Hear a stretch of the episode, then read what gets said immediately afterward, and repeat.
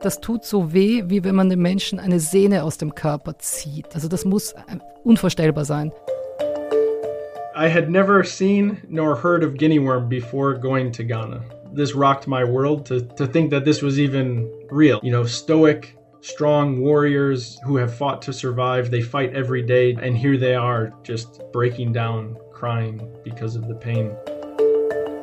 Guinea-Wurm ist immer mit Armut verbunden. Es passiert dort, wo sowieso schon Armut herrscht und es verschlimmert die Armut noch. Ich erinnere mich sehr gut, als ich 2016 mit Jimmy Carter gesprochen habe, weil Jimmy Carter damals gerade diagnostiziert worden war mit einem Hirntumor. Und er hatte gesagt, er wünscht sich, dass der letzte Guinea-Wurm stirbt, bevor er stirbt. Das heißt, beide leben noch. Ja, beide leben noch, richtig.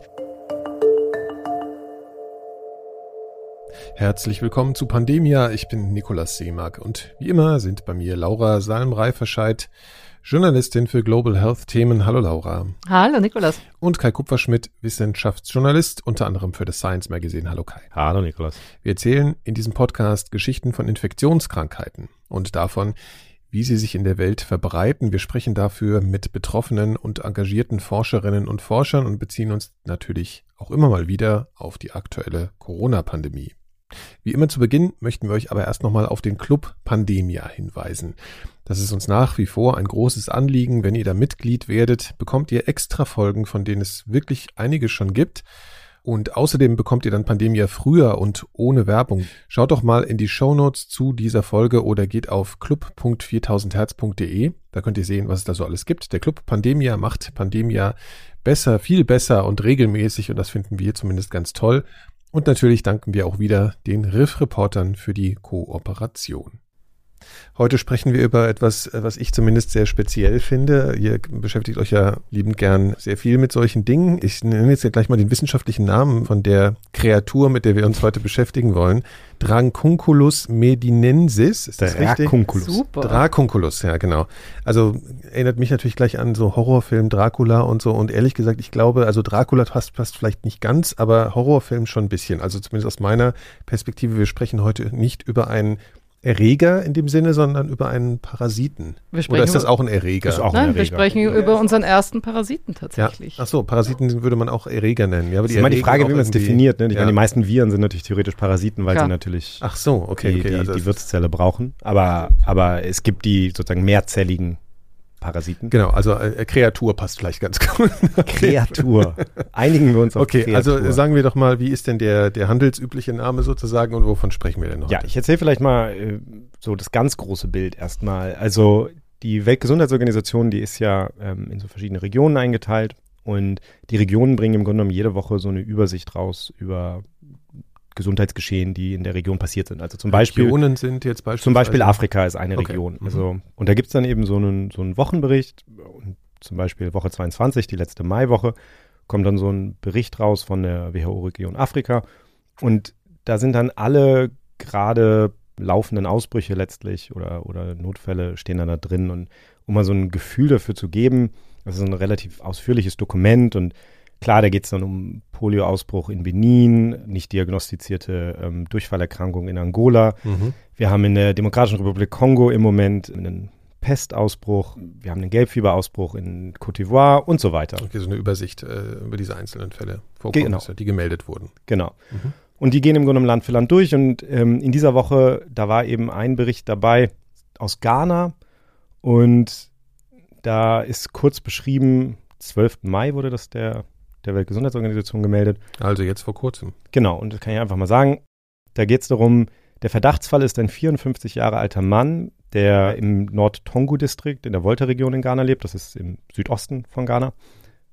Und dieser Mann hat eben eine, ein Geschwür an seinem Fuß bemerkt und am 1. Mai diesen Jahres ist dieses Geschwür quasi aufgebrochen und ein weiß aussehender Wurm kam aus der Wunde heraus.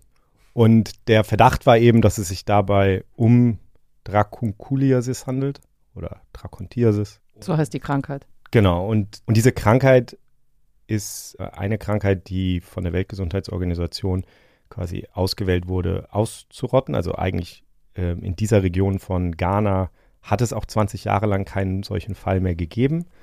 Kurze Verständnisfrage, wenn die WHO sich sozusagen so eine Krankheit aussucht, um die auszurotten, dann nimmt die da Krankheiten, die auch diese Perspektive dann haben, dass, dass das machbar ist oder wird da einfach, weil wenn du jetzt sagst, die wählt ja, das ne? aus, also dann muss ich das ja irgendwie anbieten. Genau, ja. Äh, da sprechen wir später noch drüber, okay. aber im Grunde genommen ist, ist das eine Krankheit, die sich aus verschiedenen Gründen angeboten hat und die auch schon seit langem dafür vorgesehen ist. Auf jeden mhm. Fall hatte es halt 20 Jahre keine Fälle mehr gegeben und jetzt kam eben Ende Mai diese, diese Meldung. Und das ist, glaube ich, ein ganz interessanter Startpunkt, um einfach mal über diese spezifische Krankheit zu sprechen. Ähm, wie gesagt, die heißt Dracunculiasis oder im Deutschen auch Dracontiasis. Und dieser Wurm, um den es da geht, der wird auch Guinea Worm genannt oder Guinea-Wurm. Oder mhm. Medina-Wurm. Oder Medina-Wurm. Medina-Wurm. Ist natürlich jetzt ein bisschen verwirrend, weil ich, also zumindest ist für mich ist es so und es ist vielleicht für viele andere auch so, dass man denkt, okay, man ist von so einem Tier befallen und dass man das als Krankheit per se definiert. Ne? Also das war mir irgendwie nicht klar, dass sozusagen ein Befall durch einen Parasit in der Form als Krankheit gilt, wobei du natürlich am Anfang ja schon gesagt hast, letzten Endes könnten, verhalten sich Viren auch äh, parasitisch. Also, ne, das ist erstmal so ein bisschen verwirrend, aber das ist sozusagen der Befall mit diesem Wurm ist hat diesen, hat diese Krankheitsbezeichnung. Genau, es gibt also es gibt sehr viele Würmer, die die, die Menschen befallen. Ähm, dieser ist, ist ein besonders, sag ich mal, auffallender und interessanter. Aber das ist weltweit, es spielt eben bei uns nicht mehr so sehr die Rolle, ähm, hier in, in Europa zum Beispiel. Aber natürlich historisch gesehen ist, ist der, sind diese Wurmerkrankungen für den Menschen gehören zu den am weitesten verbreiteten, mhm. verbreiteten Infektionskrankheiten. Okay. Laura, führe uns doch mal weiter in das Thema ein, auch wenn mir das ehrlich gesagt etwas widerstrebt, so wenn ich mir das so anhöre. Aber ich, ich höre jetzt mal weiter zu. Wir haben das auch extra für dich ausgesucht. Ja, ich ahnte das schon, ja. Hm. Ich habe mit einem Mann gesprochen, der auch in Ghana seine erste Erfahrung mit dem Medina-Wurm hatte und das schon vor fast 20 Jahren. Der heißt Adam Weiss und ist Amerikaner und hat damals in Ghana für das US Peace Corps gearbeitet, also dieser Freiwilligendienst. Ähm, in, in den USA. Es ist auch eine Bundesbehörde dort. Mhm. Und genau.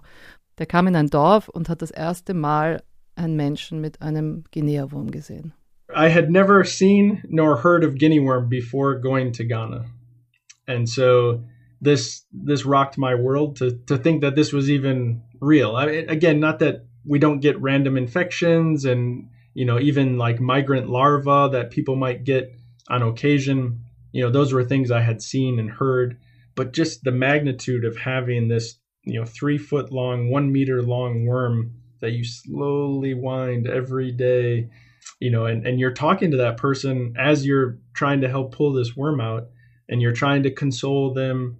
You're trying to talk to the family to figure out the epidemiology of where did transmission occur so that you can help target interventions. There's so many different things going on and this person is crying. Grown men in cultures where men don't cry. You know, stoic, strong warriors who have fought to survive. They fight every day, even to get one meal if they're lucky. Uh, and here they are just breaking down, crying because of the pain. Yeah, I'll uh, never forget, never forget um, the sound of the cries of little children impacted by the disease. Also Adam Weiss sagt einfach, dieser Wurm hat seine Welt auf den Kopf gestellt. Ja? Er sagt, wie kann so etwas möglich sein? Der Wurm ist, wird bis zu einem Meter lang und im Endeffekt äußert sie sich bei Menschen so, dass er irgendwann eben durch eine kleine Blase rauskommt, ja, nur der Kopf streckt sich raus und man muss ihn tatsächlich, wie schon vor Tausenden, vor Hunderten von Jahren, die einzige Möglichkeit, ihn loszuwerden, ist, dass man ihn auf einem kleinen Stöckchen Stückchen bei Stückchen aufrollt oder auf einem, einem Stückchen Verband, also um so ihn aus dem Körper rauszuziehen. Ja, wie auf so einer Spule sozusagen, so wie so ein Faden auf eine Spule drauf. Genau, ja. wie so ein Faden auf eine Spule. Und er sagt, das hat er noch nie erlebt, aber er war dort und hat gesehen, wie erwachsene Männer in Kulturen, wo Männer einfach nicht weinen, wo die zusammengebrochen sind vor Schmerzen. Vor Schmerzen, ja, weil das habe ich nicht ganz verstanden, weil das natürlich auch eine psychische Belastung ist, wenn man sowas sieht. Ne? Aber es sind Schmerzen. Es sind Schmerzen, es sind einfach so unerträgliche Schmerzen. Und er sagt, das sind einfach Menschen, die, die, die kämpfen, das sind Krieger, die kämpfen jeden Tag um eine Mahlzeit. Und dann ist es wirklich so, dass die zusammenbrechen vor Schmerzen und vor Weinen. Und es erwischt eben auch kleine Kinder natürlich. Und er sagt, das hat, wird er auch nie vergessen, diese Schreie von kleinen Kindern, die betroffen sind die erste Überlegung, die man da hat, ist ja eigentlich erstmal Ekel, aber wenn das so krasse Schmerzen sind, das hat ja nochmal eine ganz andere Qualität, als man sich zuerst vorstellt. Aber das ist ja dann wahrscheinlich ein äh, Stadium, relativ fortgeschrittenes Stadium, wenn man da so ein Ein-Meter-Tier äh, aus sich herauswickelt. Äh, wie fängt das denn an, Kai? Fang, fang doch mal an, wie, also wie, wie, wie, kommen wir, wie kommt man überhaupt zu diesem Wurm? Okay, ja, ein, ein kurzer Ausflug in die wundersame Welt des, des Wurms, ja. des Guinea-Wurms. Ähm, also das Ganze beginnt im Grunde genommen mit, mit so süßen kleinen Tierchen, ähm, die heißen Hüpferlinge. Ähm, Hüpferlinge. Hüpferlinge. Das sind äh, Ruderfußkrebse und zwar vor allen Dingen Ruderfußkrebse der, der Gattung Zyklops. Die heißen auch tatsächlich so, weil die, wie die Zyklopen aus der griechischen Mythologie, ein Auge nur haben in der, in der Mitte. Mhm. Auf jeden Fall, das sind so ganz kleine Krebstierchen, die man mit dem bloßen Auge im Grunde nicht sehen kann und die leben äh, im, im Süßwasser hauptsächlich, manchmal auch im Brackwasser. Und die sind eben so einen Millimeter groß und diese Tiere können dann wiederum von noch kleineren, winzigen Larven befallen werden. Das sind die Larven von, von dem Guinea-Wurm, ja. Mhm. Und die werden jetzt von denen befallen und wenn dann ein Mensch dieses Wasser trinkt, dann trinkt er eben auch diese Tiere im Wasser und dann werden die Hüpferlinge im Magen des Menschen verdaut und wenn das passiert, dann werden die Larven freigesetzt, die in diesen Hüpferlingen waren. Und die gelangen dann eben entweder schon im Magen oder später im Dünndarm, gelangen die eben durch die Schleimhaut ins Gewebe. Und da, da beginnt dann im Grunde genommen so die, die, der menschliche Teil. Ne?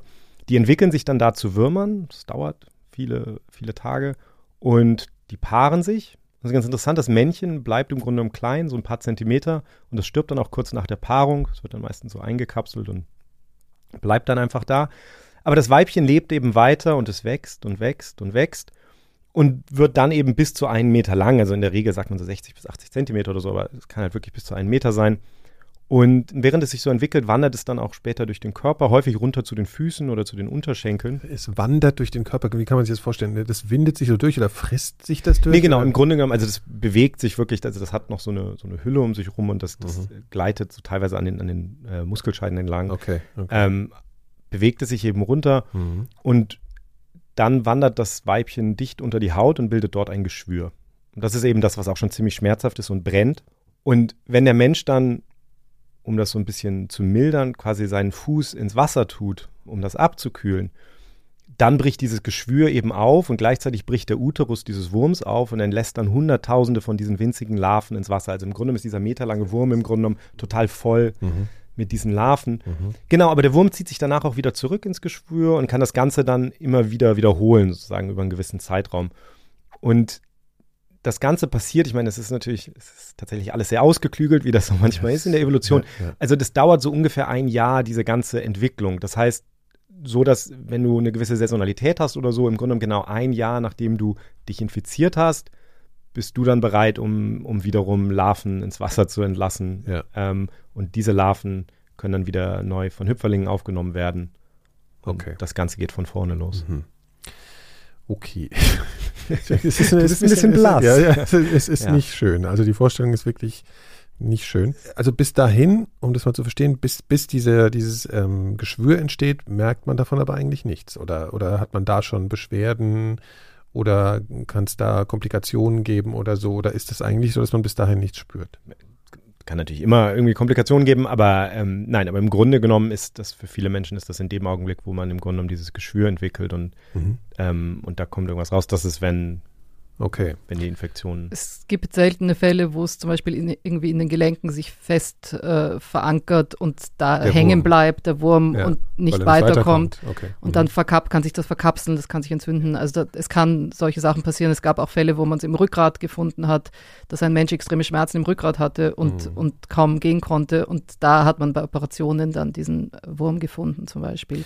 Okay, und äh, ich habe, ich weiß nur aus, oder zumindest meine ich zu wissen aus meinem Laienverständnis, dass so Parasiten ja manchmal auch nicht äh, für bestimmte Wirte gedacht sind sozusagen und deswegen ganz große Komplikationen erzeugen. Aber das ist schon so der, der gedachte Weg von diesem. Genau, ja, das ist ein wichtiger Punkt, weil ähm, sehr häufig, wenn wir über Parasitenerkrankungen reden, reden wir auch über so den Menschen als sogenannten Fehlwirt, also dass im Grunde genommen der Parasit eigentlich äh, in den Menschen als Sackgasse läuft. Werden wir auch demnächst in einer anderen Folge nochmal über ein Beispiel sprechen. Hm, nein, aber hier ist es tatsächlich so, das ist ein ähm, originär menschlicher Parasit letztlich. Okay. Und das erklärt natürlich auch so ein bisschen, was du vorhin gefragt hast, warum diese Krankheit für die, äh, für die Ausrottung sozusagen vorgesehen ist. Dadurch, dass der Mensch äh, dachte man zumindest lange, im Grunde das einzige, der ja. einzige wird es, war natürlich klar, okay, wir können das behandeln und man kann es natürlich theoretisch relativ leicht machen, indem man, äh, also wenn man sauberes Trinkwasser zur Verfügung stellt, dann ist dieser Zyklus unterbrochen. Also mhm. muss man sich einfach klar machen. Das ist eine, im Grunde genommen eine sehr simple Sache und es ist natürlich in vielen Regionen der Welt ist der Wurm alleine dadurch ausgerottet worden, dass es eben sauberes Trinkwasser gibt. Mhm. Okay, und du meinst, um das nur nochmal zu verstehen, diese äh, Möglichkeit des Ausrottens entsteht eben genau dadurch, dass der Mensch der Wirt ist, der einzige Wirt, zumindest dachte man das eine Weile, wie du schon angedeutet hast. Und deswegen ist es natürlich klar, weil durch anderes Trinkwasser und durch anderes Verhalten letzten Endes, wenn das dann konsequent gemacht wird, dann eben auch ausgerottet werden kann. Weil wenn das noch Tiere parallel machen, dann hat man natürlich keine Kontrolle darüber. Genau, das ist immer einer der, also es gibt verschiedene Aspekte, die sich Menschen angucken, wenn sie sagen, okay, ist das möglich und wahrscheinlich, dass wir diese Krankheit ausrotten können. Und eine entscheidende ist, dass, dass, dass das ja. hauptsächlich nur den Menschen betrifft. Die Frage ist natürlich auch, okay, wie, welche Interventionen gibt es und ja. diese Dinge. Aber da sprechen wir noch drüber. Okay. Und einer, der ganz vorne mit dabei ist bei dieser Ausrottungskampagne, ist eben Adam Weiss. Den hatten wir ja vorher schon. Mhm. Den hat der Guinea-Wurm einfach nicht wieder losgelassen nach ja. seiner ersten Begegnung da in Ghana. Und heute ist er tatsächlich der Direktor vom Guinea Worm Eradication Programm vom Carter Center. Und da kommen wir noch drauf zurück, wie das entstanden ist. Aber ähm, der sagt halt, der beschreibt das jetzt nochmal ganz gut, wie der Wurm selber eben die Menschen ans Wasser treibt, um dort seine Larven rauszuschießen. But once the worm starts to get towards the subcutaneous skin level, generally people will feel an intense burning or itching sensation.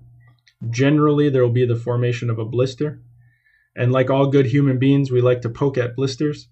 And so, generally, that blister will either be poked and prodded or it will break on its own and the worm will uh, reveal itself. At that point in time, that ulcer or blister and what is a lesion is extremely painful. Oftentimes, people will want to relieve that pain by putting it into cool or temperate water. And so, historically, a lot of people with guinea worm would go to water sources and put usually a lower limb into the water to kind of cool it off, to relieve that pain. Also das ist ein extrem perfider Mechanismus. Kaum erscheint diese Blase, ja, und dann platzt diese Blase, dann kommt der Kopf oder der, nicht der Kopf, sondern kommt ein Teil von diesem Wurm da raus aus dem Körper, ja, aus dem menschlichen Körper. Und das tut so weh und das juckt so, dass es den Menschen zum Wasser treibt und der seinen Fuß da reinstecken möchte, um das abzukühlen, um diesen Schmerz zu lindern. Ja. Ist fast wie, als würde er, also es ist eine Manipulation letztlich, ne? Also es ist wirklich wie, als würde man die Menschen also so fernsteuern durch diesen Schmerz. Ne? Total, ne? ja. ja. Und da kann dann eben die, der, der Wurm dann seine Larven ins Wasser wieder schießen und da wird, werden die Larven dann wiederum von diesen kleinen Zyklopen gegessen. Und wie gesagt, das hatte ich ja vorher schon angesprochen, das Krasse ist halt, es gibt einfach, es gibt wieder eine Impfung dagegen, es gibt keine Medikamente dagegen. Du kannst es nur so ein bisschen begleiten heutzutage mit Antibiotika, dass es sich nicht entzündet, dass es keine sekundären Entzündungen gibt, weil sich vielleicht beim Rausziehen eben die Wunde mhm. ähm, entzündet oder sowas. Aber bis heute gibt es eben nur eine, einen Weg, diesen Wurm aus dem Körper rauszukriegen.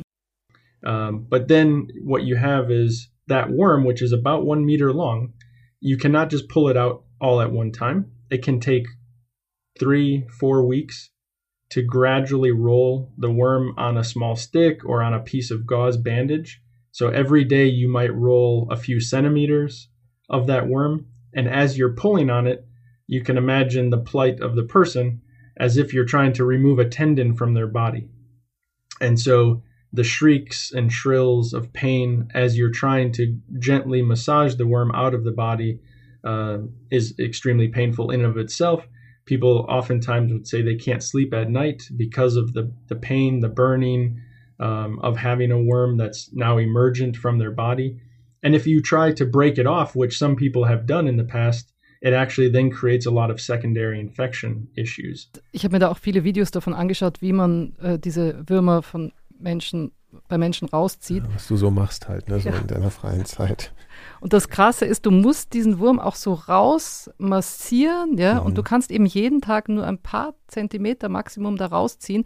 Und anscheinend merkt man, dass äh, sobald da ein Widerstand ist, musst du eigentlich für einen Tag aufhören und dann mhm. am nächsten Tag wieder anfangen. Warum? Weil er sonst reißt? Weil dann die Gefahr besteht einfach, dass er reißt. Und er, er, sagt halt, das tut so weh, wie wenn man dem Menschen eine Sehne aus dem Körper zieht, ja. Also das muss äh, unvorstellbar sein. Ich habe ihn dann gefragt, was sozusagen in sein, weil er hat ich glaube, er hat aus keinem, es gibt keinen Körperteil, aus dem er keinen Medina-Wurm rausgezogen hat, ja, weil er wirklich jahrelang im Feld gearbeitet hat und Menschen geholfen hat. Das Krasse ist ja auch immer, wenn es in einem Dorf ist zum Beispiel, dann sind ja gleich 40, 50 Prozent der Dorfbewohner davon befallen. Weil die, weil die trinken Wasser alle aus dem gleichen, genau, ja. die trinken alle aus dem gleichen äh, Teich mhm. oder aus mhm. dem gleichen Tümpel. Mhm. Und deswegen geht es halt auf alle über, ja. Und die gehen dann alle in den gleichen Tümpel, um, um, um den Schmerzen zu, zu lindern. Also und dann geht der Kreislauf äh, genau. los. Mhm. Und, und dann habe ich ihn gefragt, was ihn besonders, äh, in welchen Fall er besonders in Erinnerung hat. Da hat er natürlich ein paar aufgezählt, aber eben nur um zu zeigen, wie gefährlich das ist, wenn, wenn der, wenn der ähm, Wurm reißen würde, was das für Konsequenzen haben könnte. Und da hat er eben den Fall von einem kleinen Jungen erzählt, der einfach ihn total mitgenommen hat. Um, another one that really stands out to me uh, and has weighed heavy on me ever since was a little boy. Um, this was also in northern Ghana, uh, but in the northern region, he had a worm that was coming out of his his testicles. Um, I know that's a little bit graphic, uh, but every morning he was the first person that I attended to. So I would roll out of bed at the crack of dawn, and I would go to this community, and I would work with the volunteer to help very slowly extract the worm. And I remember every time just touching the worm and thinking, am I going to do something that might prevent him from his own coming of age culturally to be a man one day and have children? And just feeling, you know, this intense pressure that I needed to, to take great care in what I was doing. Er hat halt dann auch wieder im Norden von Ghana hat einen Jungen getroffen und bei dem kam eben ein Medina-Wurm aus den Hoden raus, aus dem Hoden, aus einem Hoden raus. Und er sagt, das war halt für ihn so ein Druck, diesen Wurm da zu entfernen, ohne dass der Wurm reißt, weil das hat natürlich Konsequenzen, wenn das sich infiziert hätte. Der Junge hätte wahrscheinlich dann keine Kinder kriegen können. Das hätte kulturell auch so wahnsinnige Auswirkungen, weil das einfach wahnsinnig wichtig ist, dass du als Mann dann eben Kinder bekommst.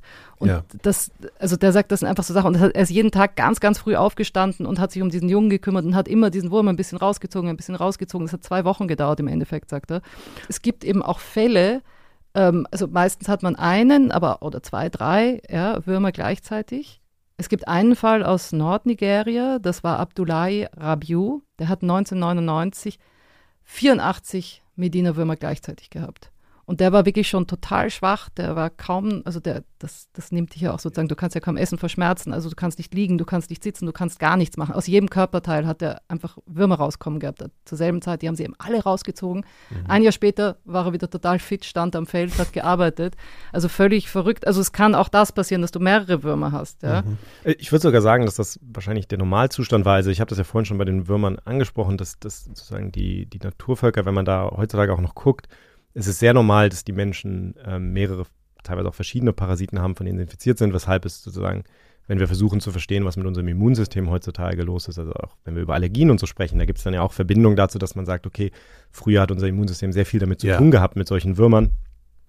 Das ähm, hat es jetzt quasi nicht mehr. Das ist auch bei Autoimmunerkrankungen immer so eine Diskussion. Genau, das ist ja. diese Hygienehypothese, dieser Gedanke, mhm. dass weil das Immunsystem sozusagen sich dagegen nicht mehr wehren muss, ähm, es zu diesen Allergien kommt. Und, und tatsächlich werden ja auch Wurmeier als äh, Behandlung von Allergien genau. deswegen diskutiert. Aber das nur, um zu sagen, das war für einen Großteil der menschlichen Geschichte relativ normal. Und das Spannende, gerade jetzt am, am Guinea-Wurm, ist, dass der natürlich auch sehr, sehr spezifisch ist. Also das, man kann aus alten Beschreibungen historisch natürlich relativ gut erkennen, dass es diesen Wurm schon seit tausenden Jahren gab. Ich könnte mir jetzt so Wandmalereien vorstellen, wie jemand auf einem langen Wurm, äh, also auf einen Stock wickelt ganz, oder irgendwie sowas. Ganz so weit geht es nicht, aber tatsächlich gibt es ein, ähm, ein uraltes Dokument aus, aus dem alten Ägypten, das ist das Papyrus Ebers, das ist eines der ältesten Dokumente, das, das erhalten ist und äh, in dem es auch um Krankheiten und Medizin geht.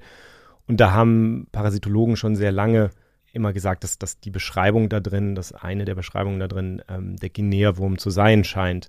Und es geht weiter, es ist auch, auch in der Bibel, es gibt ähm, in der Bibel im vierten Buch Mose, äh, gibt es diese Stelle, jetzt komme ich in die Verlegenheit, hier mal die Bibel zu zitieren. Wer hätte das gedacht? Ja. Aber ähm, also da, da steht halt im, im, im, vierten Buch Mose, Kapitel 21, da geht es dann darum, dass die nach der Flucht aus Ägypten im, im Grunde genommen sich so gegen, gegen Gott und Moses wenden und ähm, sagen, warum hast du uns aus Ägypten geführt, dass wir jetzt mhm. sterben in der Wüste? Mhm. Und da kommen dann diese Sätze, da sandte der Herr feurige Schlangen unter das Volk, die bissen das Volk, dass viel Volks in Israel starb. Da kamen sie zu Mose und sprachen, wir haben gesündigt, dass wir wieder dich geredet haben, bitte den Herrn, dass er die Schlangen von uns nehme. Mose bat für das Volk. Und diese feurigen Schlangen, die da, die da in der Bibel vorkommen, das ist schon sozusagen sehr lange so ein Konsens unter mhm. Parasitologen, mhm. dass damit vermutlich Guinea-Wurm feurig wegen gemeint dem war. Schmerz wahrscheinlich oder so. Genau, oder? Ja. genau. Und das ist ja eh immer so ein bisschen mit diesen Übersetzungen. Also Schlangen als tatsächlich bedeutet Dracunculiasis zum Beispiel, das bedeutet so viel wie kleine Drachen Mhm. Oder auch so Schlangen, also das, das ist tatsächlich, das, das ist so ein bisschen der, der Begriff da. Das heißt, es gab auf jeden Fall schon lange diese, diese indirekten Indizien dafür, dass dieser Wurm eben schon seit vielen tausenden Jahren da ist. Und man hat dann tatsächlich später geschafft, ich glaube Ende der 80er in, in, im Manchester Mummy Project, also so ein, so ein Projekt, wo, wo Mumien untersucht wurden, da hat man dann tatsächlich in einer, in einer sehr alten Mumie aus der ptolemäischen Ära, also das ist so kurz vor, vor Christi Geburt im Grunde genommen, so die 200, 300 Jahre davor, da hat man in der Mumie ein Guinea-Wurm-Männchen kalzifiziertes gefunden. Kalzifiziert heißt versteinert. Ver Letztlich, ja, genau. Mhm. Und das ist ganz interessant, weil ähm, das ist, handelt sich bei der Mumie um, um eine Frau, um ein Mädchen, 13 oder 14 Jahre alt vermutlich gewesen. Die Beine waren nicht da, die waren offensichtlich amputiert worden, ähm, vermutlich irgendwann kurz vor dem Tod. Und natürlich gibt es die Spekulation, ähm, dass möglicherweise sie sogar gestorben ist an einer, äh, an einer, an einer Behandlung wegen mhm. des Guinea-Wurms. Mhm. Wir wissen es natürlich nicht genau. Ähm, aber auf jeden Fall war das eben der Beweis dafür, dass, dass, dass diese Krankheit tatsächlich eben schon vor Christus Geburt in Ägypten Menschen befallen hat.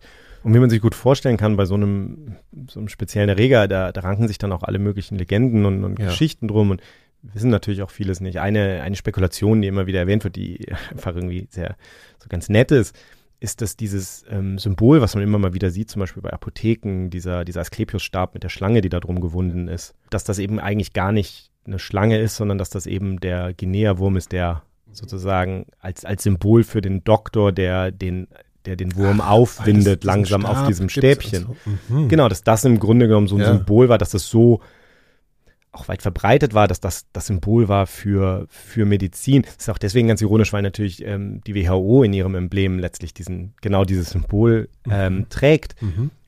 Das ist allerdings relativ umstritten. Es gibt auch gute Gründe, da was anderes zu glauben. Ähm, Man denkt ja heute, das wäre die Esculap-Natter, ne? Also die, die, genau. die hat ja auch so ein Gesicht jetzt. Also auf diesen Apothekenzeichnungen ist das ja wirklich ganz klar eine Schlange, aber natürlich könnte es einen anderen Ursprung haben. Ne? Genau, und wir, ich habe tatsächlich mit, mit einem Historiker darüber kurz gesprochen, Thomas Schnalke, der, der leitet das Medizinhistorische Museum hier in Berlin. Und der ist da eher skeptisch. Das ist ein Versuch äh, nachgängiger Ärztegenerationen, hier tatsächlich einen biologischen Grund zu fassen oder einen zoologischen Grund zu geben für, diese, für diesen Asklepios-Kult. Aber wenn man sich in der antiken Kultur umschaut, findet man Schlangen sehr, sehr, sehr oft, auch im Totenkult reichlichst. Äh, und das sind immer Wesen, die eben diese Verbundenheit mit der Erde, mit dem Untergrund, mit dem Totenreich, dem Hades verkörpern und symbolisieren. Ja, also auch wenn man da eher skeptisch sein kann und ich ähm, kann, kann das verstehen, ähm, kann man sich gut vorstellen, dass das einfach ein wahnsinnig für, für, für Menschen damals, ich meine, für uns Menschen heute immer noch, aber damals auch wahnsinnig ähm, beeindruckend gewesen sein muss. Mir reichen schon eure Erzählungen ja. hier. Ja, und natürlich auch so ein bisschen mysteriös. Man darf ja nicht vergessen, wenn man jetzt dieses Wasser trinkt, in dem diese Larven sind, dann dauert das ja ein Jahr, bis dann letztlich dieser Wurm ja. sich so weit entwickelt hat und dann aus, dieser, aus diesem Geschwür rauskommt. Das heißt, das mag, wenn man das jetzt so, so schnell erzählt, dann erscheint das einem ja alles logisch, dass das mit dem Wasser zu tun hat, aber ist ja das, lange, eine lange, lange Zeit. Ja. Genau, und das ist einem ja möglicherweise nicht so, so klar, sondern es tritt eben einmal im Jahr auf und ähm, da hat es dann eine ganze Weile gedauert. Also tatsächlich in der zweiten Hälfte des 19. Jahrhunderts gab es einen russischen Forscher, ähm, Parasitenforscher, Alexei Fetchenko, der dann schon diese Idee Idee hatte, okay, das könnten diese, diese Ruderfußkrebschen sein, die da im Wasser sind, weil er die gefunden hatte in, äh, an Orten, wo es eben Guinea Worm gab. Mhm.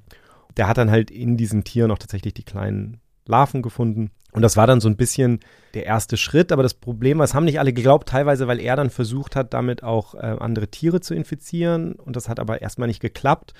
Und dadurch blieb so ein bisschen die Frage, okay, ist das jetzt wirklich so? Also ist das der, der, der Lebenszyklus? Erklärt das das? Erst Anfang des 20. Jahrhunderts wurde das dann wirklich alles zusammengesetzt. Und das lag natürlich wie so vieles, ähm, wenn wir über so Tropenmedizin reden, das war natürlich letztlich der Kolonialismus, also es war die Tatsache, dass, dass das halt zu Problemen geführt hat in den Kolonien, dass dann manche Länder, wie zum Beispiel England, äh, wie Großbritannien dann eben Menschen dahin geschickt hat, die das erforschen sollten, weil eben zum Beispiel die britischen Truppen in Indien oder, oder in der Goldküste, also heute Ghana, ähm, oder Nigeria davon, davon betroffen waren. Und die hatten dann andere Möglichkeiten, das zu untersuchen. Genau, und es war dann plötzlich, ging es natürlich dann um politische Stabilität und es ging um Wirtschaft und so ja. weiter. Das heißt, man hat das dann ähm, untersucht und da gab es einen Forscher, äh, Robert Leiper, der ist dann 1905 tatsächlich Accra gegangen und hat dort äh, im Grunde genommen in sehr schöner, sauberer Arbeit den, den, den Lebenszyklus dieses, dieses Wurms so aufgedeckt. Also zunächst mal hat er sozusagen gesagt, okay, können diese Larven den Menschen direkt infizieren oder müssen die erstmal in dem in dem Krebs, in dem Krebs irgendeine Entwicklung durchmachen, weil ja. das sind so die Fragen, die natürlich, die natürlich wichtig sind. Und das konnte er eben zeigen, dass das nötig war, dass die erstmal da drin reifen mussten in den, in den Krebschen und dann konnte er auch zeigen, dass tatsächlich es genug ist, die dann aufzunehmen in der Nahrung. Also weil man dachte dann auch, vielleicht bohren die sich durch die Haut direkt ja, ja. in den Menschen. So ein bisschen, kennen wir ja von unseren anderen Geschichten. Ne? Genau, kennen wir von, ja. von Schistosoma manzoni zum Beispiel, also von der Bilatiose. Mhm. Und ähm, da hat er dann zum Beispiel so in einem Experiment, hat er dann diese, diese infizierten äh, Hüpferlinge, da hat er dann Affen gefüttert, also mit Bananen tatsächlich, mhm. denen dann gegeben. Also hat, hat die, die Hüpferlinge in die Bananen getan mhm. und hat ihnen dann die Bananen gefüttert und konnte dann zeigen, dass die später tatsächlich infiziert die haben das bekommen. waren. Die okay. haben das bekommen, genau. Das waren dann so entscheidende Experimente und das ist tatsächlich ganz interessant, weil das so die, die Anfangsphase damals so der Parasitologie war, ähm, in dieser Phase, Anfang mhm. des, des 20. Jahrhunderts. Also der der Forschung, Forschung, von, von Parasiten. Parasiten. Ja. Genau, genau. Und, und Leiper selber spielt da auch noch dann mhm. sozusagen auch bei anderen Sachen eine, eine, entscheidende Rolle. Der macht im Grunde genommen diese ganzen Arbeiten zum Guinea-Wurm in relativ kurzer Zeit. Äh, dröselt er das schön auf und dann, ja. dann bewegt er sich weiter und kümmert sich nie wieder um diesen Erreger. naja, nur mal ganz kurz, weil das schon mir die ganze Zeit im Kopf rumspukt. Warum heißt der denn Guinea-Wurm? Wie das so häufig ist, irgendwann im Mittelalter oder so kommen dann diese Berichte, wenn, wenn Reisende eben zurückkehren. Und das ist halt, wir haben ja gerade auch gesagt, Ghana ist ja jetzt schon mehrfach erwähnt worden. Das ist da in Westafrika, wo auch Guinea ist. Da, da ist das eben sehr viel aufgetreten und dann hat man das von da zurückgebracht. Er heißt im Deutschen ja auch Medina-Wurm. Da gibt es dann auch Diskussionen drüber, ob wirklich die Stadt Medina gemeint ist, weil in Saudi-Arabien gab es das eben auch. Mhm. Oder ob das so eine Art Fehlübersetzung ist, weil das Wort Medina eben auch einfach Stadt allgemeiner heißen kann es wurde auch als Medina Vene bezeichnet, was dann zu der Diskussion geführt hat, ob Gelehrte vor, vor hunderten, tausenden Jahren vielleicht dachten, dass es eben gar nicht ein Wurm ist, sondern dass das irgendwie ein Teil des Körpers ist. Da gibt es dann auch wieder Leute, die sagen, nein, das ist sozusagen ein Missverständnis. Also das darf man nie vergessen, das sind dann immer, immer ja, auch ja, Übersetzungen ja. und man muss das in dem Kontext sehen. Das ist, glaube ich, häufig im, im Nachhinein schwer zu sagen. Ein bisschen wie stille Post sozusagen. Mhm. Ne? Genau. Auch wieder interessant, weil wir natürlich bei jetzt bei Covid-19 mit den Varianten ja viel darüber reden. Wir, die, wir reden ja jetzt über Delta und, äh, und Gamma und so, anstatt über die Länder, wo sie zuerst aufgetreten sind, weil man ja zum einen nicht weiß, ob die Länder, wo es zuerst aufgetreten sind, tatsächlich die Länder sind, wo es herkommt und man andererseits die auch nicht stigmatisieren möchte, zumal man ja dankbar ist, dass diese Länder diese Varianten dann finden und man ja. nicht möchte, dass Länder das verhindern. Das heißt, es ist interessant, dass wir dann bei diesen ganz alten Sachen wie jetzt Guinea-Wurm da ist das eben noch da, aber natürlich könnte man es genauso gut, äh, wurde auch manchmal genannt, Pharaonenwurm nennen, meinetwegen, weil ja. man es jetzt ja. sogar bei den Pharaonen gefunden hat. Nee, weil das ist nur interessant, weil es wirklich diese Auswirkung hat. Ne? Letzten Endes bleibt dann sowas hängen. Ne? Mhm. Ne? Es ist Guinea-Wurm, da denkst ja. du, oh, ich fahre nach Guinea, da gibt es aber schon nur die Guinea-Würmer. Ja. So, ne? Als wäre das dann da besonders gefährlich im, im Vergleich zum Nachbarland oder so. Genau, und deswegen, es ist natürlich so ein bisschen, also Dracunculus und Dracontiasis oder Dracunculose mhm. klingt natürlich so ein bisschen um, lustig eigentlich. Kompliziert, aber andererseits denke ich mir mal, ich finde es ganz, weil es eben, ne, weil es eben kleine Drachen letztlich heißt, da, da, da, da, steckt schon irgendwie was drin und es hat eine gewisse, also es hat einen gewissen Klang irgendwie trotz allem. Insofern, ich, ich benutze im Englischen sehr viel Guinea Worm, obwohl ich eigentlich Dracontiersis oder Draconculose eigentlich als, als Begriff mag auch. Weil wir jetzt von, weil es Drachen heißt, wie sehen die denn eigentlich aus? Ich stelle mir jetzt so äh, Würmer, die im Körper rumkriechen, immer so weiß vor, wie so. Genau, so. das ist tatsächlich weiß. Ich habe die beste Beschreibung, die ich gelesen habe, ist irgendwie, also kann ja das Weibchen bis zu einen Meter lang sein und da stand ja. irgendwie so von der Dicke eines Paketbands. Und das fand ich irgendwie sehr eindrücklich, dass man sich so, ein, so, ein, so, ein, so, ein, so eine ah, okay. Paketkordel vorstellt. Genau, zwei so Millimeter, also nicht mehr als genau. drei Millimeter, also so zwei, zwei Millimeter, okay. so sowas mhm. waren die dick, also wirklich ganz dünn. Und unpigmentiert und halt wie so. Ganz wie weiß, wie so ein ausgebleichtes äh, Ding, was zu lange Wasser war. Also ich habe mal ein paar eingelegte Guinea-Würmer gesehen, ähm, in, in Atlanta beim Carter Center, über das wir vorhin schon mal kurz gesprochen haben das noch eine Rolle spielen wird. Genau, und das ist dann wirklich, das sieht wirklich aus wie so ein bisschen wie so eine lange Schnur, die da irgendwie so ja. Mhm. eingelegt ist. Ja. Und wirklich, man kann sich da, da gibt es eben genug Videos, wie die entfernt werden. Und da sieht man auch, dass die sich nicht ändern, wenn sie eingelegt werden. Also die schauen immer so aus, also mhm. eingelegt und nicht eingelegt. Also. Okay, aber man muss, man muss ein bisschen vor diesen Videos warnen. Ne? Also Laura hat im Vorfeld dieser Sendung bisschen in großer Begeisterung rumgeschickt. Also, naja, Begeisterung naja, ist vielleicht Begeisterung ein hartes Wort. Ist ein hartes Nein, Wort, aber, aber ich meine. Eine gewisse Form von äh, Faszination natürlich letzten Endes und ja, also das muss man im richtigen Moment sich angucken. Ne? So eine Überraschung war dann manchmal ein bisschen unangenehm, so mitten am Tag. Auf. Ach so? Ja. Naja, gut, also äh, weiße Würmer Okay, ähm, wie geht's denn jetzt weiter? Weil du vorher gesagt hast, äh, Kai, dass man gedacht hat, also das kommt aus dem Körper raus, also es ist Teil des Körpers. Teilweise ähm, bis heute ist es ja so, dass manche glauben, es ist eine, eine Blutkrankheit oder es ist etwas, was aus dem Blut kommt. Also deswegen ist es extrem schwierig, genau was du sagtest. Die Leute glauben halt, okay, das kann mit dem Wasser nichts zu tun haben, weil man das Wasser ja vor einem Jahr getrunken hat, was ja, irgendwie kontaminiert war. Deswegen ist es in vielen, also äh, wo es jetzt noch gibt, die, die Guinea-Würmer, ist es echt schwierig, die Aufklärung den Leuten zu erklären, okay, nein, das hat was mit Wasser zu tun, das ist nicht im Blut, ja. Also viele glauben auch, dass das durch Hexerei entstanden ist oder dass das irgendwie eine Verzauberung ist oder sowas. Also mhm. Also da, da, spielt natürlich viel äh, Kulturelles auch eine Rolle und das macht natürlich dann auch die, die Ausrottung wieder schwieriger.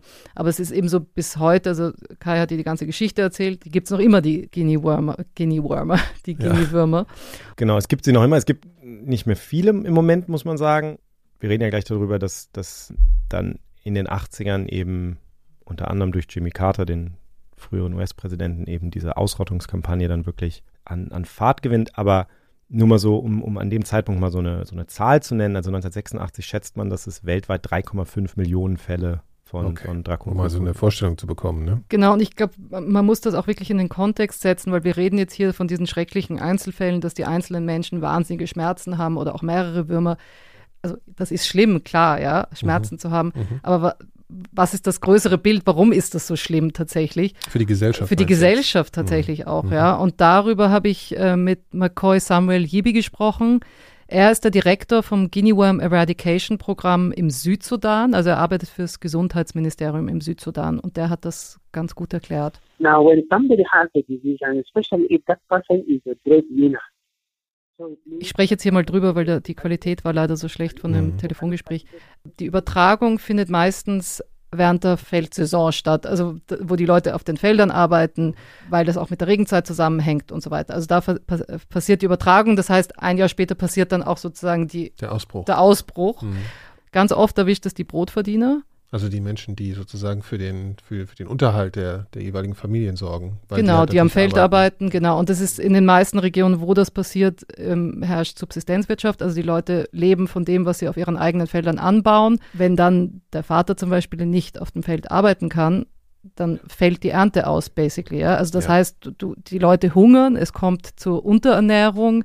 Die Nährwurm ist immer mit Armut verbunden. Es passiert dort, wo sowieso schon Armut herrscht und es verschlimmert die Armut noch. Es ist, passiert immer in den abgelegensten Dörfern, dort, wo es eh schon keine Wasserversorgung, kein Frischwasser gibt, also kein sauberes Wasser gibt. Es gibt keine ärztliche Behandlung in diesen abgelegenen Orten. Es gibt keine Krankenhäuser es ist wirklich ein Symptom von Armut, ja. Das heißt, äh, kann man sich vorstellen, dass das auch ein Stigma erzeugt dann, oder? Also wenn man das hat, würde ich jetzt. Ja, in, eher nicht, sondern es ist eher andersrum. Es ist oft halt äh, gewisse Völker, die sowieso stigmatisiert sind okay. oder sowieso am Rande der Gesellschaft sind, ja. Mhm. mhm. Denen, also da passiert das natürlich, weil da kümmert sich niemand drum, ja. ja.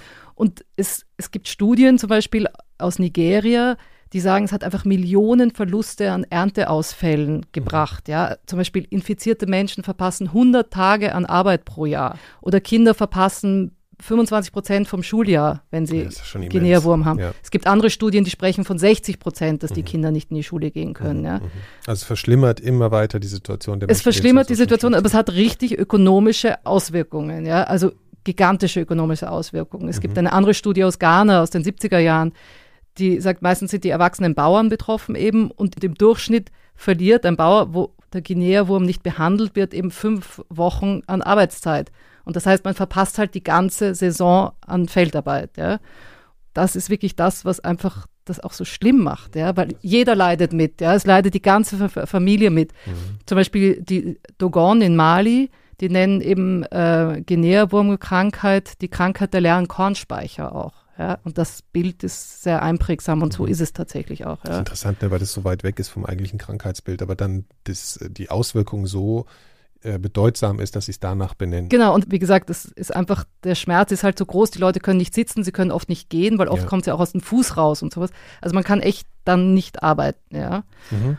Und ähm, das Gute ist aber eben, wie gesagt, das hat der Kai ja schon angesprochen, wir sind kurz davor, also jetzt in kurz, jetzt nicht morgen, aber kurz davor in Jahren vielleicht, dass dieser Wurm, diese Krankheit tatsächlich ausgerottet werden könnte.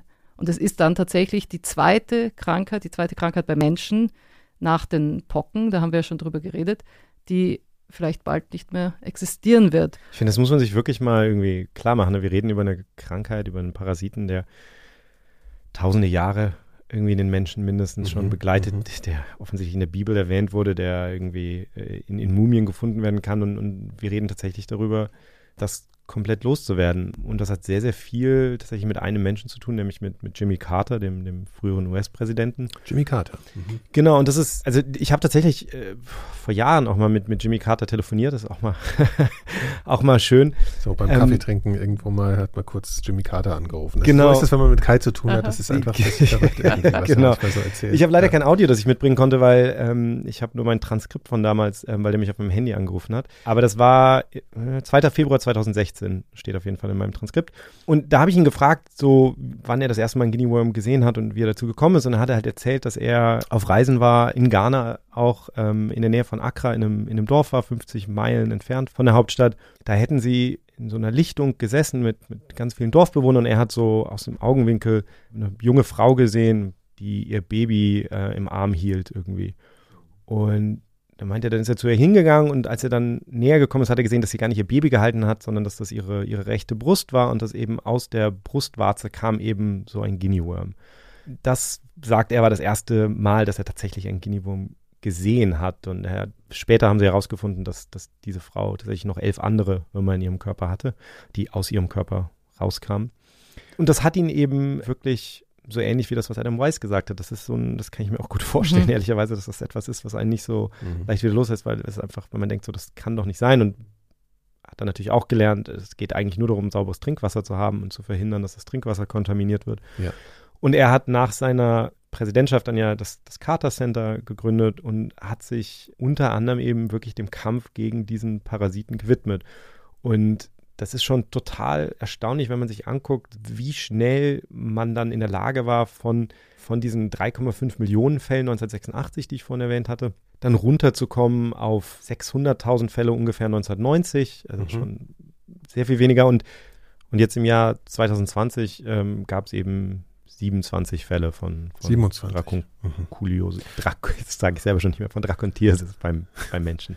Okay. Und in diesem Jahr erst vier Fälle, wobei da die Experten natürlich sagen, es könnte jetzt noch hochgehen, weil wir kurz vor der Saison sind. Also mhm. das ist ja saisonal, das Ganze. Ja. Mhm. Ähm, das Interessante ist auch, warum man das so schnell geschafft hat. Also man hat das mit sehr einfachen Methoden geschafft und sehr kostengünstigen Methoden. Also das Wichtigste ist, dass man einfach wirklich, also jetzt auch gerade wenn weniger Fälle sind, in den Dörfern, egal wie abgelegen, man hat immer ausgebildet Leute im Dorf, in der Region, dass die wirklich auch diese Surveillance machen. Also die gehen von Haus zu Haus, die suchen Leute, die Anzeichen haben von Guinea-Wurm, also mit Bläschen oder irgendwas. Die zeigen Fotos von infizierten Menschen und sagen, habt ihr sowas gesehen? Dann melden sich die Leute. Ja. Teilweise wird auch mit Belohnung gearbeitet, wenn man, wenn jemand meldet einen Fall von Guinea-Wurm.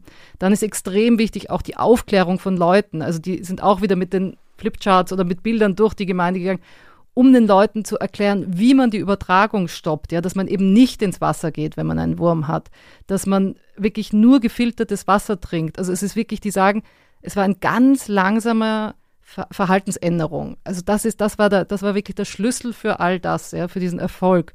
Und vor allem war ganz wichtig, dass die lokale Bevölkerung, die Dorfbewohner mitmachen und Teil vom Team sind. Sonst hätte das nie funktioniert. Und das andere, was sie gemacht haben, auch ganz simpel, man hat einfach in diesen ganzen Dörfern Stoff- oder Nylonfilter verteilt und alles Wasser, was sie, was sie sich aus dem Tümpel holen, muss durch diesen Filter gefiltert mhm. werden. Es geht recht einfach, weil diese kleinen Zyklopen sind recht groß. Ja, die, also groß Krebse genug. müssen ja nur rausgefiltert genau, werden. Genau, es müssen ja. nur die Krebse raus. Und was auch cool ist, was sie gemacht haben, sie haben verteilt vor allem an Kinder so, so kleine Strohhalmeartige Sachen, nur ein bisschen dicker im Umfang. Mhm, mhm, und da ist auch ein Filter drinnen. Und das heißt, die Kinder können direkt trinken aus diesen Tümpeln mit diesem Strohhalm. Mhm. Ja? Und das ist interessant, das hat der Kater, hat das in einer Dokumentation erzählt, hat, das haben die Turek schon gemacht.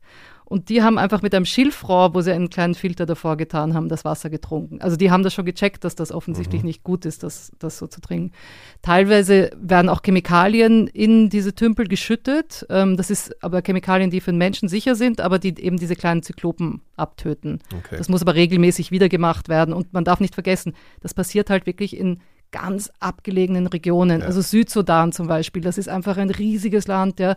Da, da kommst du in der Regenzeit nirgendwo hin mit dem Auto. Also es ist echt Schwierig. wirklich schwierig. Ja. ja. Mhm. Und was auch noch so interessant ist, was Sie sagen, was jetzt vor allem so wichtig ist, in diesem Endspurt, ja, in dieser Last Mile, ist, dass du Gerüchten nachgehst. Wenn irgendwo ein Gerücht ist, da habe ich gehört, da hat jemand Guinea-Wurm, dann wird in dieses Dorf gefahren, egal, innerhalb von 24 Stunden gehen sie diesem Gerücht nach und versuchen das aufzuklären. Und das Interessante ist, weil man denkt sich jetzt, okay, jetzt sind da wirklich so wenige Fälle, jetzt ist es eigentlich schon fast vorbei, ja. Aber jetzt ist der Moment, jetzt ist wirklich der Knackpunkt da. Es ist irrsinnig schwierig, diese letzten Meilen jetzt, wo man wirklich sicher sein kann, dass das ausgerottet ist. Und da hat eben Macau Yibi aus dem Südsudan nochmal gesagt, wie sich das für ihn anfühlt. Well, the, the most difficult thing now is that uh, er sagt halt, diesen einen letzten Fall oder diese letzten Fälle zu finden, ist halt so ein bisschen wie wenn man eine Nadel in einem riesigen Wald sucht, ja, weil das ist ja mhm. völlig, also wie gesagt, es gibt nur noch so wenig Fälle. Und er sagt, und die letzten Fälle sind natürlich auch dort, wo es am allerabgelegensten ist, wo man nicht hinkommt, wo es also auch keine Telefone gibt, wo es kein Netz gibt. Also das ist so die Schwierigkeit jetzt. Ich glaube, das ist auch ein Muster, das man, das man immer wieder sieht. Und ich finde, das ist ganz wichtig. Wir haben als die, als die WHO das erste Mal das Motto ausgegeben hat, okay, wir, wir versuchen Guinea Worm auszurotten, war es vorgesehen für 1995 und man hat das nicht geschafft. Und dann wurde das immer weiter zurückgeschoben und ich erinnere mich sehr gut, als ich 2016 mit Jimmy Carter gesprochen habe, das war eine etwas diffizile Angelegenheit, weil Jimmy Carter damals gerade diagnostiziert worden war mit einem Hirntumor. Also der hatte, glaube ich, ähm, Hautkrebs und das war gestreut ins, ins Gehirn. Und das heißt, es herrschte die Angst, dass er demnächst sterben könnte. Und er hatte gesagt, er wünscht sich, dass der letzte Guinea-Wurm stirbt, bevor er stirbt. Das heißt, beide leben noch. Ja, beide leben noch, richtig. Und ich habe damals ihm halt diese Frage irgendwie stellen wollen. Und ich, ich, erinnere mich, dass ich so in dieser komischen Ehrfurcht jetzt irgendwie den, den früheren US-Präsidenten am Telefon zu haben und gleichzeitig ihn fragen zu wollen, so glauben Sie denn immer noch, dass Sie länger leben werden als ja. dieser Wurm? Aber das ist etwas, was wir, glaube ich, wirklich äh, ganz grundsätzlich bei Infektionskrankheiten uns immer wieder klar machen müssen, dass eben dieses Ende, wir haben das auch schon häufig in anderen Folgen gesagt, glaube ich, das zieht sich eben doch immer noch sehr hin, weil das, was leicht zu erreichen ist, als erstes erreicht wird. Das ist ja auch völlig logisch. Und man darf auch nicht vergessen, die letzten Fälle sind jetzt in Ländern, die nicht die sichersten sind. Also es ist zum Beispiel jetzt im Tschad, ja, da ist gerade der Präsident Idris Deby gestorben, sein Sohn hat übernommen, es herrschen Unruhen dort. Mhm, Sobald ja. Unruhen sind, gehen auch diese Programme geraten außer Fugen. Ja. In Mali gab es gerade einen zweiten Coup innerhalb von acht Monaten. Das ist auch noch ein Land, wo es Guinea-Wurm gibt. Ja. Das bringt das alles ja, durcheinander. Ja. Und mhm. noch immer gibt es in vielen Dörfern kein sauberes Trinkwasser. Ja. Das heißt, es kann auch extrem schnell zurückkommen, wenn man diese ganzen Aufklärungen und diese ganzen Maßnahmen mal locker lässt. Ja, dann kommt das ganz schnell wieder. Ja. Dann war alles umsonst eigentlich. Ja. ja. Und dass sozusagen die Weltgemeinschaft sieht, naja, das ist ja fast ausgerottet, da brauchen wir jetzt nicht mehr das, da Geld reinzustopfen. Ja? Dabei kostet es jetzt am meisten Geld. Weil es die meisten Mühen. Äh, Weil es die meisten Mühen die, sind. Die auch, ja? Fälle Und das ist, wenn du, wenn, wenn du ganz sozusagen nüchtern, rational, finanziell rangehst, dann sagen die Leute natürlich, okay, das heißt, es gibt jetzt, was weiß ich, noch 27 Fälle im Jahr. Das heißt, um diese 27 Fälle zu verhindern, sollen wir jetzt so und so viel Millionen zahlen. Aber es geht ja nicht darum, diese 27 Fälle zu verhindern, sondern es geht darum, das, das für immer loszuwerden, sodass du nie wieder Geld ausgeben musst letztlich. Ne? Genau. Und die Dorfbewohner sehen halt auch nicht mehr sozusagen den ökonomischen Effekt, den es mal hatte in den 80er, 90er Jahren. Ja. ja. ja. Und dann gibt es in diesem spezifischen Fall ein Problem, was plötzlich 2012 aufgetaucht ist. Und zwar hat man 2012 dann plötzlich Hunde gefunden, die den Guinea-Wurm hatten. Und darüber habe ich nochmal mit Adam Weiss gesprochen vom Carter Center. So we first started seeing dog infections in Chad in 2012. And around the same time, we started to see some domestic animal infections in Ethiopia. Uh, historically, it was known that that was possible. But whenever you stop transmission in the human population, whatever was happening amongst domestic animals went away. So there are some reports going way back uh, into the early 1900s in China and elsewhere of individual cases in animals, uh, but we just never saw it in the way that we have seen it for the past few years in Chad, where animals were driving transmission. also in, in dieser Art hat es das noch nicht gegeben, dass das einfach in Haustieren plötzlich vertreten war. Es gab Berichte, dass es das schon im frühen 20. Jahrhundert in China gab, einzelne Fälle, mhm. aber dass es wirklich sozusagen die Infektionen treibt, das kannte man nicht. Und es war dann wirklich so, dass man 2012 hat man, glaube ich, dann, oder, oder, danach hat man dann 56 Fälle in Hunden gefunden im Chat und da waren zum Beispiel nur noch 15 Menschen infiziert. 2019 gab es schon 1973 Fälle in Hunden. Und es ist nicht ganz klar, ob es so ist, weil man hat dann, sobald man das rausgefunden hat, dass Hunde auch infiziert sind, hat man den Leuten eine Prämie versprochen bzw. gezahlt. Also ist es nicht ganz sicher, ob die unter Umständen mehr Fälle gemeldet haben, die man vorher einfach nicht gemeldet hat. Also es kann natürlich auch so ja. sein. Ja. Der Hund meldet sich übrigens auch gerade. Wir haben ja einen Hund anwesend hier, also falls man ihn hört, ist es ganz erstaunlich. Er scheint zu wissen, dass es um ihn das geht. Ganz, ganz kurzer historischer Exkurs, nur weil ich das total spannend fand. Es ist tatsächlich, wenn man, also wenn man dann diese Historie erforscht von, ähm, von, von Guinea-Wurm in Hunden, es gibt einen Heiligen in der, in der katholischen Kirche, das ist Rochus von Montpellier. Und der gilt in der katholischen Kirche als der Schutzpatron gegen die Pest. Also der wurde Menschen sozusagen als ähm, angerufen, um, um sie vor der Pest zu schützen oder davon zu heilen. Und der wird sehr häufig mit einem Hund dargestellt. Er ist auch der Schutzheilige der Haustiere, der erkrankten Haustiere. Und zwar die Geschichte, also seine Heiligengeschichte ist so, dass er quasi, dass ein Hund ihm immer Essen gebracht hat, als er, wo er sonst verhungert wäre. Und deswegen mhm. wird er immer dargestellt mit dem Hund. Dann gibt es ein altes Gemälde von ihm aus dem 15. Jahrhundert. Und äh, 2017 haben dann Forscher darauf hingewiesen, also der, der wird häufig dargestellt mit so Pestmerkmalen oder so. Ähm, und es gibt in diesem Gemälde, kommt so ein langer weißer Wurm im Grunde genommen aus einer Wunde in seinem Bein. Und das wurde immer interpretiert als ähm, so ein Eiterfaden oder so.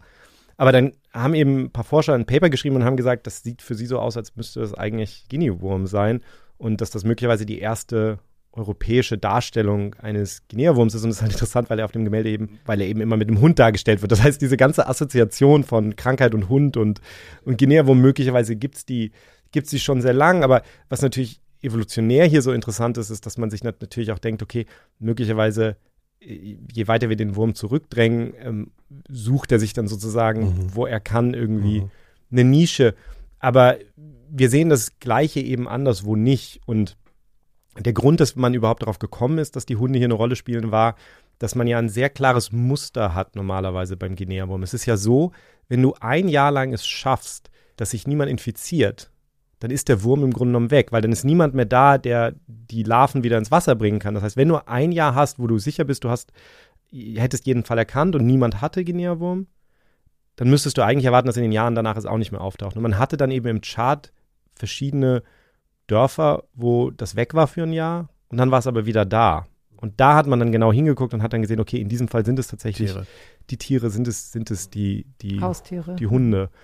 Und ähm, ich also, hab, also äh, Zero äh, Guinea Worm klappt nicht so ganz, sozusagen. Bisher nicht. Und die WHO hat tatsächlich wegen dieser, also es war eigentlich vorgesehen, dass 2020 jetzt, also wie gesagt, es ist mehrfach zurückgepusht worden, ist mehrfach verschoben worden, der Termin. Es war eigentlich vorgesehen, dass jetzt 2020 der Guinea-Wurm ausgerottet ist. Mhm. Jetzt hat man gesagt, okay, bis 2030 möchte man das schaffen. Und wie du sagst, das war eben tatsächlich wegen diesen Hundeübertragungen, dass man es nochmal zurückgepusht äh, hat. Genau, und ich habe mit Dieudonné Sankara gesprochen, der ist bei der Weltgesundheitsorganisation, bei der WHO genau quasi verantwortlich für diese, diese Ausrottungskampagne des Guinea-Wurms. Ähm, der war vorher auch Landeskoordinator in Burkina Faso und hat, hat dort quasi genau den gleichen Job gemacht. Ich habe ihn gefragt, in dieser Situation sozusagen, warum jetzt ausgerechnet da im, im Chart sozusagen diese Hunde eine Rolle zu spielen scheinen und anderswo nicht. Und er glaubt eben, dass das schon auch spezifisch mit der Ökologie und, und dem Verhalten an diesem Ort zu tun hat. But something in the ecosystem in this very place of the Char River has component that can explain because you have more little lagoons and you have more people going fishing and probably the fish may harbor guinea worm because they, are also living on the lagoons and eating eating cyclops as the, the first level of the food chain. And with cyclops get infected with uh, guinea worm and L2 level, it's, it's plausible yet, but you don't have solid, evidence on that one, that fish might be part of this issue where people are removing at, at this transport host. Now people are removing the guts and throwing it like that to the dogs. They might have taken it up, picking it up. This may explain this issue. Also was er da beschreibt, ist eine Theorie, die ist bislang eine Hypothese, die nicht, ähm, wir sind uns nicht sicher, dass das tatsächlich das ist, was passiert, aber es ist eben auffällig, dass diese Region im Chart, wo das passiert, das ist entlang ähm, des Flusses und da gibt es so kleine, kleine Lagunen immer wieder und da leben sehr viele Menschen, die, die als, ähm, als Fischer arbeiten. Mhm. Und der Gedanke ist eben, dass die Fische auch diese äh, Hüpferlinge aufnehmen und was dort passiert, ist, dass die Fischer dann die, die Eingeweide oder so der Fische zum Beispiel einfach wegwerfen und die Hunde das fressen. Und der Gedanke war, dass möglicherweise die Hunde darüber infiziert werden. Ja. Also das ist sozusagen wie so häufig, dass es schon etwas Spezifisches an diesem Ort, in dem Verhalten der Menschen, der Tiere, ähm, alles, das kommt dann sozusagen zusammen und führt dazu. Und man hat halt jetzt angefangen, eine ganz wichtige Sache ist einfach die Hunde zum Beispiel anzubinden, also zu verhindern. Das ist ja im Grunde, wenn das Tier infiziert ist, ist ja egal, solange das Tier nicht an das, das Wasser, Wasser kann. Ja. Ne? Und man hat tatsächlich damit riesige Fortschritte gemacht. Also dieses Jahr ist die Zahl nicht nur der infizierten Menschen deutlich zurückgegangen, sondern auch die Zahl der, der infizierten Hunde ist, das waren tausende Hunde äh, im, im Chart und das ist jetzt runtergegangen mhm. um 70 Prozent oder so.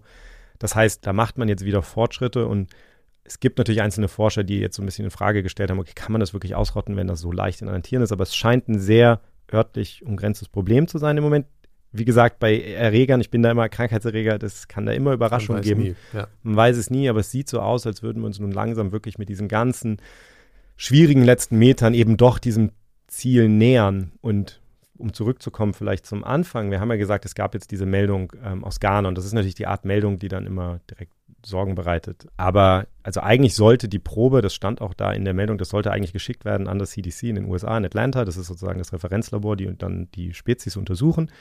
Das ist da offensichtlich nicht angekommen, so wurde es mir jedenfalls von der WHO gesagt, aber sie haben weitgehend ausschließen können, dass es tatsächlich um einen Guinea-Wurm sich handelt. Offensichtlich war das etwas anderes. Und das habe ich Jödon Sankara auch nochmal gefragt, wenn es jetzt sozusagen diese Fehlmeldungen gibt, ob, ob man wirklich so einen Wurm eigentlich verwechseln kann. Also es klingt ja schon sehr, sehr spezifisch. It's not really that hard to confuse because anything protruding, emerging from human, from anybody's skin, now even if dog skin, can suspect to Guinea worm. And I can tell you from my experience, I, when I was national coordinator in Burkina Faso in 2003 exactly, I had one district where people were sending me one case, one case, one case. I'm like, what is this? One case, one case every year. I'm like, let, let me get have a look at it. I said, show me, provide if you're worm. End up being actually um, um, myces. People taking because you know myces, a myces is a parasite like the, a it's a it's a, it's a fly who, who a fly larvae get into my skin and mm, pop out. So I'm like, this is not Kino, I'm sorry, man. Also ähm, er sagt, man kann es eben doch verwechseln mit verschiedenen Sachen.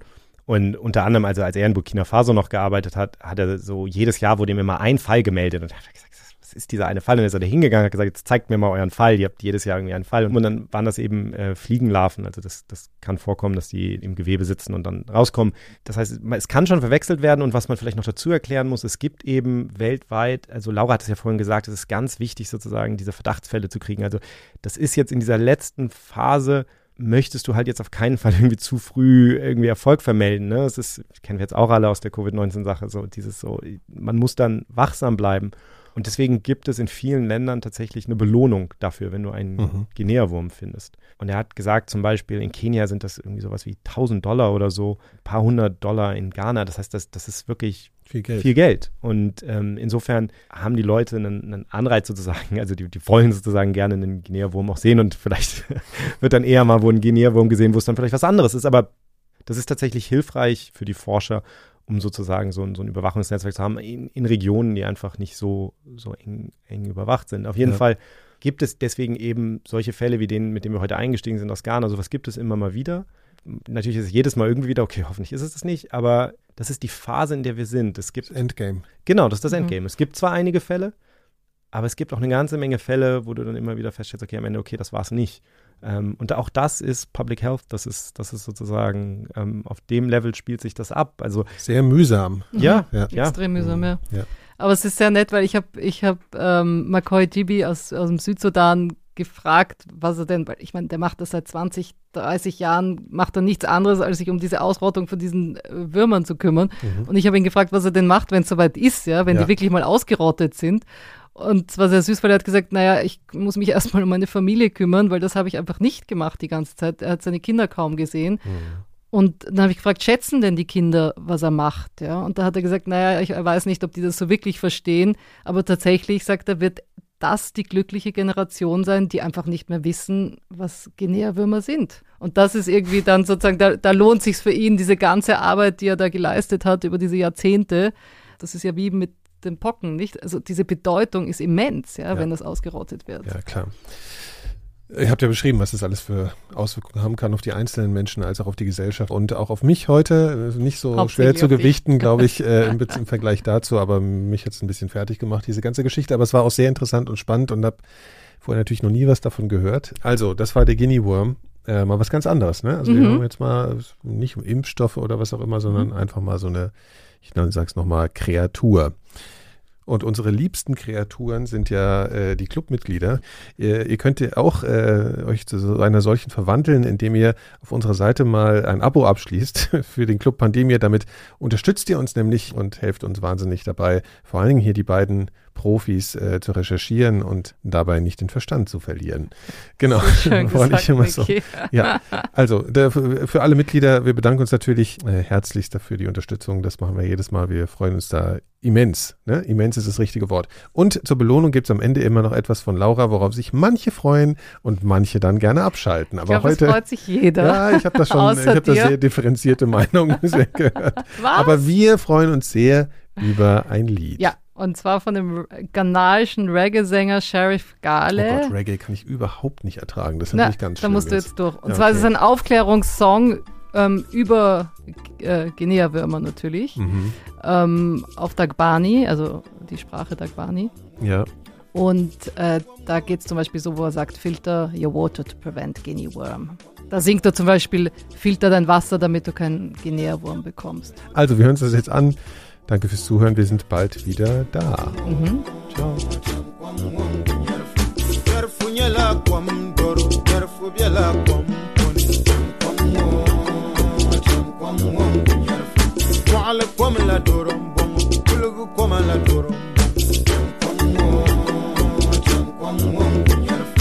Yarfu yipunira ngundu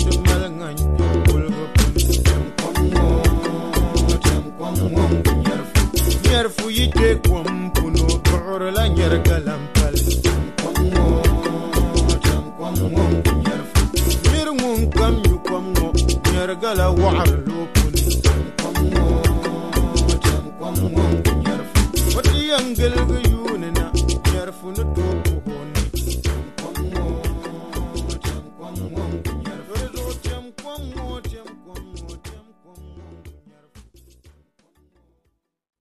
Eine Produktion von 4000 Hertz.